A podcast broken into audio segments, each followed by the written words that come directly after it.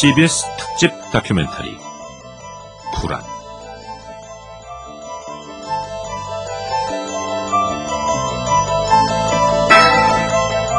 오늘은 그 두 번째 시간.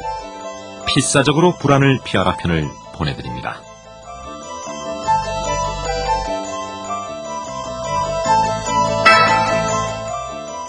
사회 안전망이 부족한 상황에서 자기 앞날을 책임지기 위해 사람들은 펀드와 부동산 주택을 구매한다. 불안을 피하기 위해서 학생들은 스펙을 쌓고 부모들은 사교육을 시킨다.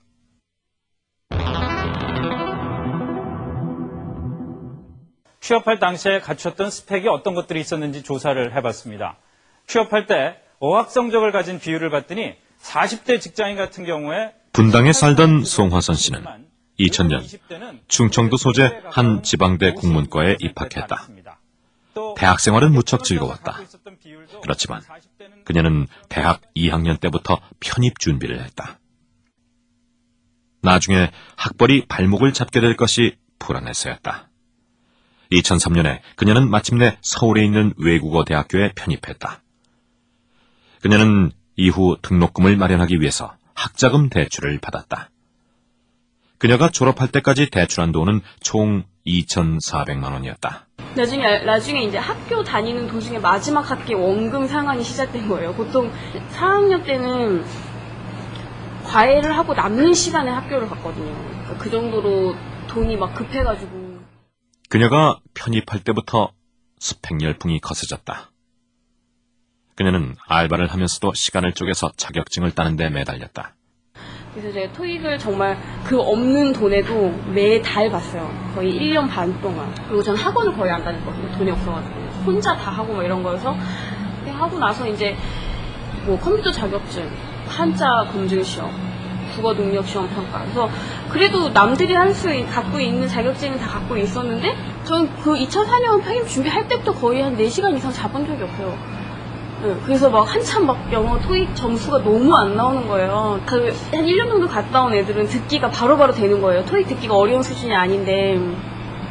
근데 저는 이제 그게 안 되니까 막 하루에 혼자 막 문장 토익 그 listening 100문제거든요. 한 회에. 그걸 듣고 다 받아쓰기를 하는 거예요. 막 이동하는 시간을 계속 듣고.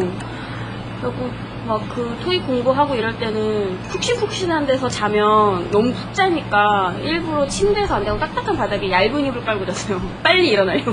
그러니까 이, 이게 있어야 내가 일을 할 수 있다고 생각이 들어서 그때는 오히려 되게 힘들다는 생각보다 제가 되게 좀 장했어요. 막 혼자 스스로 아 그래 잘하고 있다고.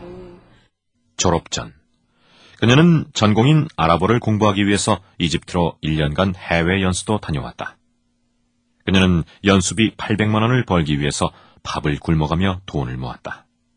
그렇지만 입사에 가장 유리하다는 인턴만큼은 그녀로서는 꿈도 꿀 수 없는 것이었다. 방학 때 이제 인턴도 거의 하루 종일 회사에 있어야 되잖아요. 그러니까 이게 모든 게 엄두가 안 나는 거예요. 저는 일단 돈을 버는 게 가장 먼저가 됐어야 됐고 무슨 생각이 그렇게 돈에 강박이 있었냐면 이걸 못 갚아서 신용 불량자가 되면 내가 이런 거 스펙 아무리 있어봤자 이 일을 못 할 거라는 생각이 컸던 거예요. 그러니까 무슨 일이 있어도 돈은 갚아야지. 졸업할 무렵 25군데 정도 원서를 냈지만 그녀는 정규직 취업에 실패했다. 게다가 대출받은 등록금을 갚아야 했기 때문에 언제까지 취업 준비만 하고 있을 수도 없었다. 29살에 그녀가 처음 취업한 곳은 쇼핑몰이었다. 거기서 사무 보조로 일했다. 그때 한 달 월급은 세금을 제하고 89만 원이었다. 그녀는 빚을 갚아 나가는 한편 취업 후에도 자격증 공부에 매달렸다. 언젠가 좀 더 좋은 직장으로 옮기려면 나이가 있으니 자격증이라도 따둬야 원서라도 내밀어 볼 수 있다는 생각에서였다. 그때 모스 보려고 그쪽 계속 그 엑셀 공부도 하고 공부 계속했어요. 정규직의 자리를 가기 위해서. 그녀는 쇼핑몰 사무 보조직 이후 파견 형식으로 한 방송사의 프로젝트 팀에 들어갔다. 그때도 그녀는 점심을 도시락으로 해결하면서 자격증 취득을 위한 공부를 계속했다. 파견 노동자인 그녀의 일은 정규직의 일과 똑같았다. 그녀가 한 일을 그대로 정규직의 이름으로 제출한 일도 있었다. 집에 가다 되게 많이 울었어요 그날. 그러니까 다른 게 아니라 그러니까 능력 차이가 있는 게 아니다라고 자꾸 생각이 드는데 이 진입 벽에서 제가 왜 거기를 못 뛰어넘었을까라는 또 그게 제 자괴로 돌아오는 거죠. 결국은 또또 내가 내가 잘못했구나. 또 내가 뭔가 더 노력하지 않았구나라는 생각이 너무 많이 드는 거예요. 그녀는 열심히 준비하면 언젠가는 능력을 발휘하면서 일할 기회가 있을 것이라고 믿었다. 친구도 없었어요. 그러니까 친구는 있었는데 만날 친구가 없었던 거죠. 그리고 일단 만나면 돈이니까 안 만나고 일단 밥도 막 혼자 막 먹을 수 있는데 빨리빨리 들어가서 먹고 나오고 네, 저는 믿었어요. 내가 이만큼 한 거에 대한 뭔가를 제가 후이 이렇게 얘기하면 그렇지만 능력 발현을 할 수 있는 기회가 있을 줄 알았어요. 어쨌든 혼자 다 해냈고 그러나 취업에 실패할 때마다 열심히 살지 않았다거나 게을렀다는 비난을 받았다. 그 비난을 피하기 위해서 죽어라 노력하는 수밖에 없었고 그렇게 최선을 다해봤지만 그녀는 매일같이 자괴감을 안고 산다. 그녀는 자신을 나고자라고 생각한다. 너는 왜 더 열심히 하지 않냐고, 왜 더 열심히 살고 있지 않냐고 저한테 그렇게 얘기를 했었거든요. 그러니까 사람, 제가 살아온 걸 생각하면 어떻게 더 열심히 살았어야 됐지라는 생각을 되게 많이 해요. 요, 요즘 일부러. 그래서 그래 최선을 다했다라고 제가 저를 인정을 해야 제가 다른 일도 할 수 있을 것 같고 너희는 그만큼 노력을 안 해서 그런 일을 하고 있는 거다라는 인식을 되게 많이 제가 느꼈어요. 실제로 저한테 그렇게 얘기도 많이 했고 근데 저 같은 경우 되게 억울한 거예요. 근데 뭐 제가 그렇게 억울하다고 해봤자 뭐 그렇게 우리 엄마 아빠 돈 없는 것도 내 잘못이고 그렇게 우겨, 우겨서 학교 간 것도 내 잘못이고 그렇게 학벌이 없으면 취업하기 어려우니까 편입한 것도 내 잘못이고 고용 불안을 사적으로 알아서 해결하기 위해서 사람들은 자기 개발과 스펙 쌓기를 통해서 경쟁력을 높여 인적 자본이 되는 수밖에 없다. 그러나 그녀가 취업을 위해 노력했던 사이 경제의 구조가 바뀌고 있었다. 장기적인 소비 침체로 96만 개의 일자리가 사라졌다는 연구 결과가 나왔습니다. 선대인 경제연구소 선대인 소장의 얘기다. 흔히 신자유주의라고 하는 그런 흐름 속에서 어, 기업들이 비용은 최소화하면서 하여튼 뭐 수익을 절대화하는 주식시장에서 평가받는 고용을 늘리기보다는 최소화하고 기업들은 성장하는데 그 과실이 가게들한테 이제 이어지지가 않는 거죠. 그게 뭐 일자리가 늘어난다든지 또 소득이 늘어난다든지 이런 형태로 이제 가야 되는데 그게 안 일어나는 거죠. 이른바 이제 승자 독식 게임이라고 하는데요. 승자 독식 구조는 그 승자 그 승자가 아닌 대다수의 패자들은 사실은 기본적인 생활을 누리기가 힘들어지는 구조로 자꾸 가기 때문에 1등을 향한 경쟁은 점점 더 치열해지는 거죠. 그런 구조가 사실은 외환위기 이후 한국 사회에서 엄청나게 많이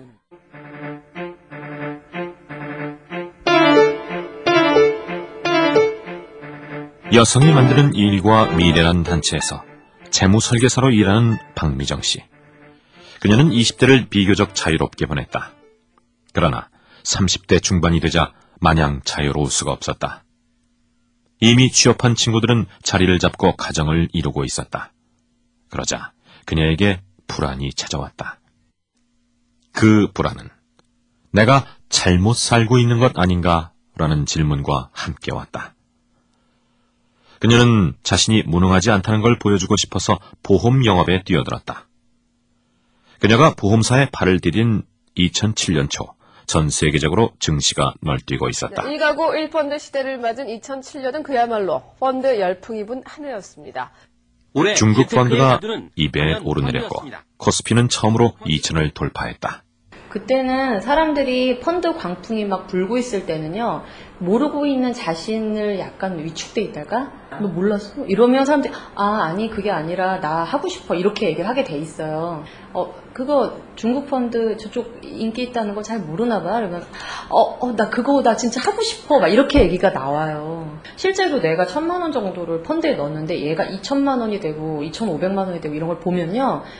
그거 싫어할 사람이 없는 거예요. 그리고 내 주위에 실제로 통장에 그 찍힌 애들이 있는 거예요. 그러면 사람들이 마음이 막 뛰기 시작해요. 영업은 아주 쉬웠다. 사람들 마음을 뛰게 하는 돈의 힘 덕분이었다. 그때 그녀는 사람들 마음속에 도사리고 있는 불안을 보았다. 나만 잘 못 나가고 있고 사람들은 다 뭐로 막 자기 일자리뿐이 아니라 여러 가지 수단으로 돈을 벌고 있다고 하는데 자기만 자기 도- 일자리에서만 전전긍긍하고 있다고 생각을 하면 굉장히 사람들이 불안이 더, 더 증폭되거든요. 그러니까 나- 내가 뒤처지고 있다라고 생각하는 게 불안을 그녀도 불안하기는 마찬가지였다.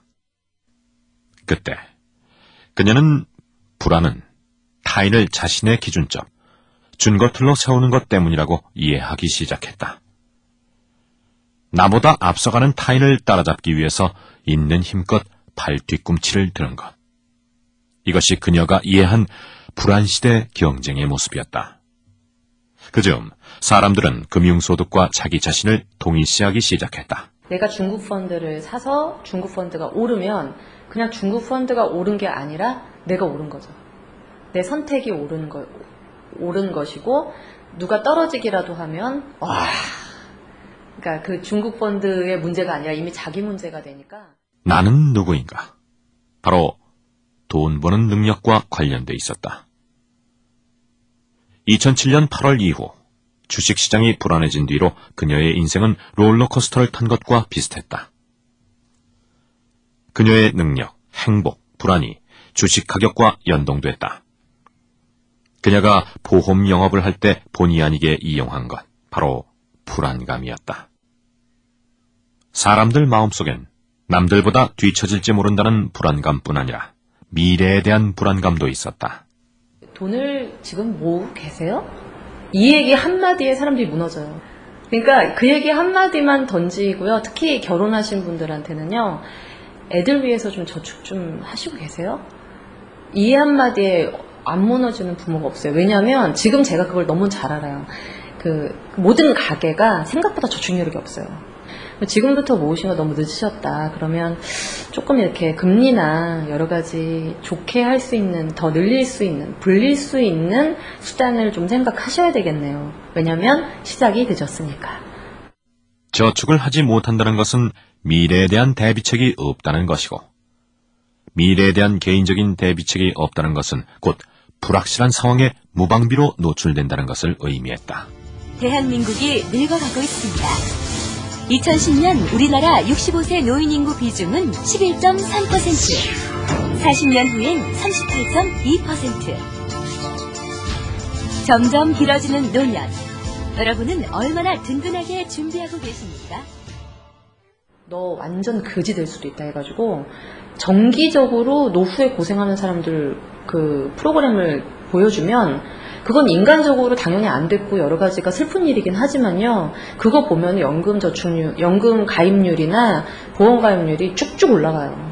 사회 공공의 인프라에 대한 고민을 하기보다 개인적으로 내가 어떻게 준비를 해야 될까를 고민하게 돼 있어요. 그렇기 때문에 그거를 이제 정기적으로 보여주는 프로그램이나 실제로 이제 보험 설계사나 이런 분들이 가지고 다니면서 보여주는 동영상 같은 경우는 이제 가장이 갑자기 돌아가셔서 가족들이 막 엄청 고생하는 모습들이나 이런 걸 보여주면은 사람들이 아 저건 내가 미처 생각을 못했는데 저런 준비를 해야 되겠구나라고 생각을 하게 돼 있거든요.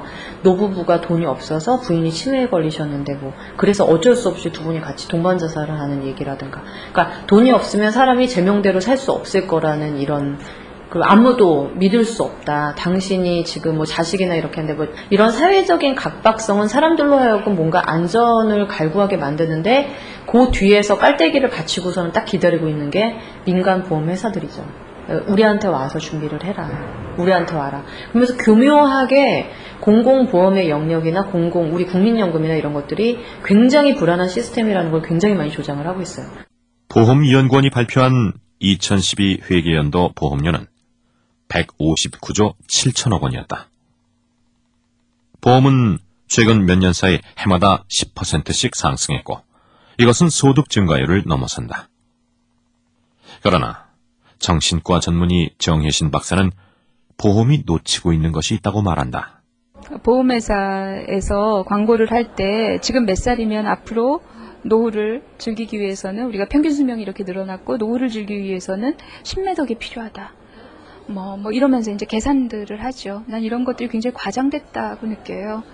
그러니까 실제로 음, 나도 나이가 적진 않은데 지금 내가 이후에 잘 살아가기 위해서 필요한 것은 그 중에 돈이라는 것, 눈에 보이는 것. 그러니까 내 불안을 통제할 수 있, 있을 거라고 생각하는 어떤 물리적인 기반 같은 것들은 그러니까 솔직히 말하면 정말 저, 그거는 비중이 훨씬 더 적어요. 우리가 지금 생각하는 것보다 정말 잘 살기 위해서는 어, 의미 있는 인간관계를 맺을 수 있는 그런 어떤 심리적인 힘이 있다든지 그런 진심을 가지고 있다든지 그런 것들을 누군가와 가까이 있는 사람과 소통을 할 수 있는 그런 여유나 개념이 있다든지 그런 것이 있을 때 우리가 더 잘 살 수 있는 건데 이렇게 눈에 보이지 않는 것은 아무도 계산하지 않고 이런 것들은 없는 셈치고 눈에 보이는 어떤 것으로 환산해서 이걸 뻥튀기 해서 전체적으로 사회에 있는 사람들을 불안하게 만들죠. 그러니까 자꾸 미래의 불안을 증폭을 시켜서 현재를 자꾸 갉아먹게 만드는 이런 것들은 사회적으로 예, 불안을 조장하는 굉장히 큰 한 축이라고 생각해요. 보험 설계 일을 그만둘 때 박미정 씨는 돈을 매개로 사람을 만나는 것에 지쳐가고 있었다. 그 무렵 박미정 씨는 시한부 생명을 선고받은 한 남자의 얘기를 듣는다. 그런데 그 남자분이 그 얘기를 듣고 나서 웃으시면서 그랬대요. 여자친구한테 나 가는 그날까지 내 옆에 있어줄 수 있어? 이렇게 웃으면서 물어봐서 여자친구가 되게 그 말이 고맙고 그래서 같이 있어주기로 했다고 얘기를 하더라고요. 근데 저는 그 얘기를 듣고 왜 충격을 받았냐면 반대로 내가 시한부일 때 나는 어떻게 할까를 생각해 보니까 네, 내가 자신 있게 누구한테 손을 내밀어서 나하고 같이 있어줄 수 있어라고 나 말할 용기가 있을까? 이 생각이 너무 많이 드는 거예요. 그러니까 사람들은 자기가 뭔가를 해줄 수 있다라고는 생각을 하지만 자기가 손 내밀 수 있는 손 내밀 수도 있다는 상황은 전혀 가정을 안 해요. 과당 경쟁의 시대는 이런 논리로 가게 돼 있어요. 그러나 지금 사람이 정말 중요하다라고 하면 나부터가 내가 누구한테 손 내밀 수 있는 사람을 좀 만드는 작업이 중요한 것 같아요. 미래에 대한 불안 앞에서 우리가 애써 무시하는 것. 그것은 서로 도움을 주고받는 인간관계에 관한 것이다. 못을 박는 거 있잖아요. 벽에 못 박는 서비스를 사람을 부르면 2만 원이라는 거예요. 이게 무슨 기야말 얘기예요. 어, 돈으로 주고받지 않아도 되고 서로가 고마운 마음도 갖게 되고 나도 신세 지고 신세도 내가 대신 지기도 하고 하면서 주고받으면서 관계가 생기는 건데 그런 걸 돈으로 다 서비스 직화해서 등치시키게 되면 우리는 돈만 필요하지 아무것 그러니까 돈이 더 필요해요. 못 박느라고도 돈 필요하잖아요. 그러니까 이렇게 도시 생활이 지금 만들고 있는데 이거에 대한 자기 스스로가 자각을 하게 되면 돈으로 그런 관계를 하는 것만은 아니다라는 거를 그런데 내가 누군가가 자꾸 필요로 하는 사람이고 이러면 그러면 사실 굶어 죽진 않고 살 수 있거든요. 근데 왜 내가 필요한 사람이 되려고 하질 않고 사람들을 갖다 쓸 생각만 하고 그렇게 해서 돈을 주고 부릴 생각만 하고 그러면 그럼 부자 되셔야죠.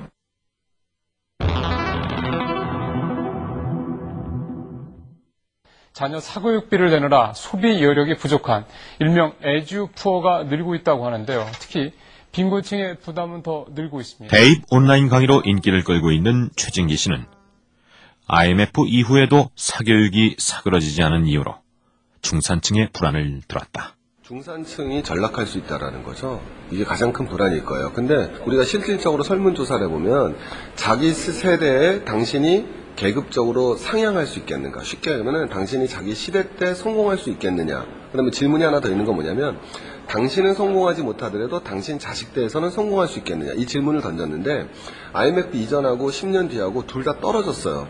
둘 다 떨어졌는데 놀라운 거는 자, 당신 세대에 성공할 확률이 떨어지는 건 60%에서 한 40% 정도로 떨어졌다면 아니면 30% 정도로 떨어졌다면 당신 자녀 때 성공하겠습니까는 한 80에서 70밖에 안 떨어진 거예요. 자기는 어렵겠지만 자기 세대에는 아래 세대에는 일말의 희망이 남아있다라는 거죠. 그러니까 사교육이 IMF에 굉장히 어려우면서도 팽창될 수 있었던 거죠. 한마디로 얘기해서 중산층이 몰락할 거라는 것. 이게 사실 어떻게 보면 가장 이 세계뿐만 아니라 한국 사회를 갖다 뒤덮고 있는 전망인데 그런 불안이 거꾸로 사교육 시장에서는 반영되고 있다는 거죠. 30대 중반의 최미경 씨. 그녀는 대학 졸업 후 약 4년간 논술학원 강사로 일했다. 그때는 소위 말하는 논술 시장이라는 것이 팽창할 때였다. 학원 강사로서 그녀의 개인적 불안은 자기 자신이 이잉여, 능력 없는 사람으로 여겨지는 것이었다. 자신이 불안하지 않기 위해서 학부모와 학생들의 불안을 이용하며 살기. 그렇게 살아도 되는가? 그것이 그녀의 고민이었다. 예를 들면 애들이 결석을 하면 학원에서 눈치가 보이니까 일부러 전화해서 결국 또 오게 하고 그런 걸 하게 되는 거잖아요. 그거 어차피 그러니까 그 저도 하게 되는 거예요. 애들은 놀 수 있는 권리가 있지라고 내 이상적으로는 생각하지만 학원 원장 눈치가 보이니까 학원에서는 그게 또 바로 그 돈으로 직결되는 문제니까 눈치를 주는 거지 막 강사가 능력이 없어서 애들이 마치 안 오는 것처럼 그래서 결국 내가 전화해서 애들을 다시 잡게 되고 뭐 이런 식의 논리죠. 너 공부 안 하면 대학 못 간다 뭐 이런 식의 논리. 근데 저는 저는 되게 웃긴 게 겉으로는 그렇게 얘기했죠. 대학이 전부는 아니야. 내 나름대로는 그렇게 말을 했으나 내가 하는 행태는 대학 가라고 그, 그, 지, 그 주입을 시키고 있는 거잖아요. 학원 나오라고 하고 있는 거고. 그러니까 완전 모순되는 거죠. 실제 영리한 애들은 그럼 선생님 여기 왜 있어요? 이렇게 물어봐요. 그녀가 학원을 그만둘 때의 생각은 이런 것이었다.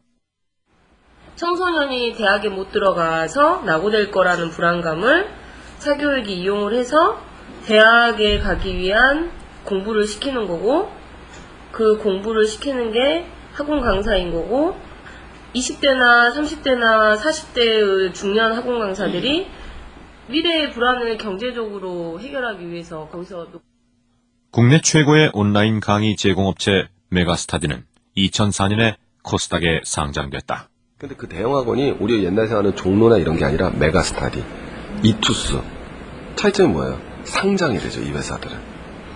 왜? 상장이 되어 있으니까 상장된 회사는 교육의 논리보다는 자본의 논리가 앞설 수밖에 없죠. 그리고 상장된 기업은 목표가 이윤 추구잖아요. 근데 교육의 목표는 이윤 추구는 아니잖아요. 네, 그거죠.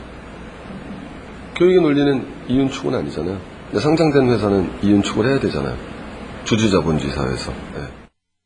사교육이야말로 중산층의 마지막 희망인 것처럼 여겨지는 상황에서 2010년 우리나라 사교육비 총 규모는 20조 9천억 원에 이른다.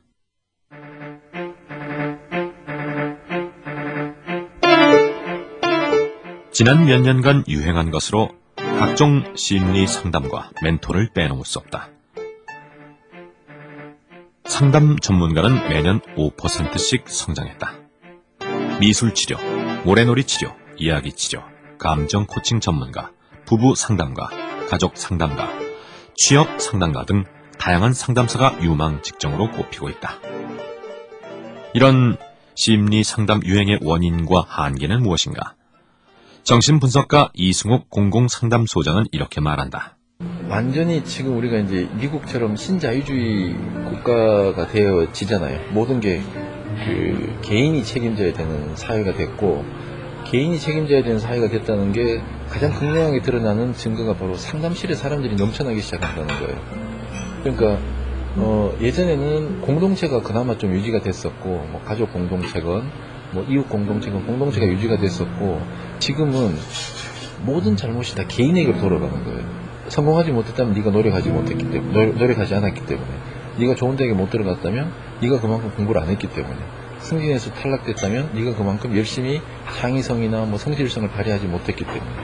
근데 사실 어, 이게 모든 것을 개인의 잘못으로 돌리게 되면 국, 국가나 사회나 시스템이 책임질 필요가 없게 되는 거예요. 모든 게 다 개인의 잘못으로 돌아가게 되면. 그러면 이 개인의 잘못으로 인해서 발생한 고통이나 슬픔이나 괴로움이나 또는 불안이나 이런 것들은 누가 어, 위로해주거나 치유해주거나 또는 어, 공감해주거나 할 수 있는가 하면 상담실밖에 없는 거예요.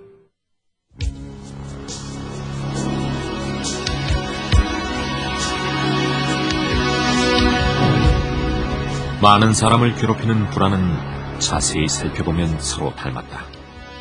그러나 그것을 극복하는 것은 각 개인에게 달려있다고 여겨진다. 우리는 대부분 손에 있는 수단으로 최선을 다해서 불안을 피하려 한다. 그리고 그 사이 불안을 이용하는 불안 비즈니스가 맹위를 떨쳤다. 문제는 개인적인 노력을 아무리 확실하고 성실하게 기울인다 해도 사회 구조에서 생기는 불안을 달래기는 역부족이란 점이다. 그리고 불안 본래의 원천을 바꿔보려는 노력을 거의 기울이지 않게 된다는 것이다. 이런 이유에서 불안과 불안이 유발하는 행동의 악순환은 그 힘을 조금도 잃지 않으며 끝을 보여주지 않는다. 정규직과 비정규직 임금 격차는 좁혀지지 않고 청소년 자살률 1위, 자살 증가율 1위, 대학 등록금 세계 1위의 상황 속으로 우리는 달려오고 있었다.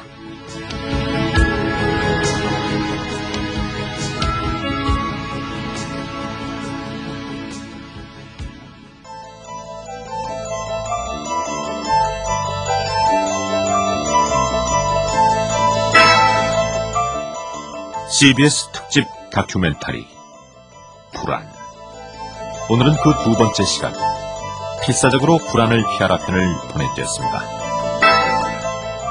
내레이션의 구자형 취재 구성의 프로듀서 정혜윤이었습니다.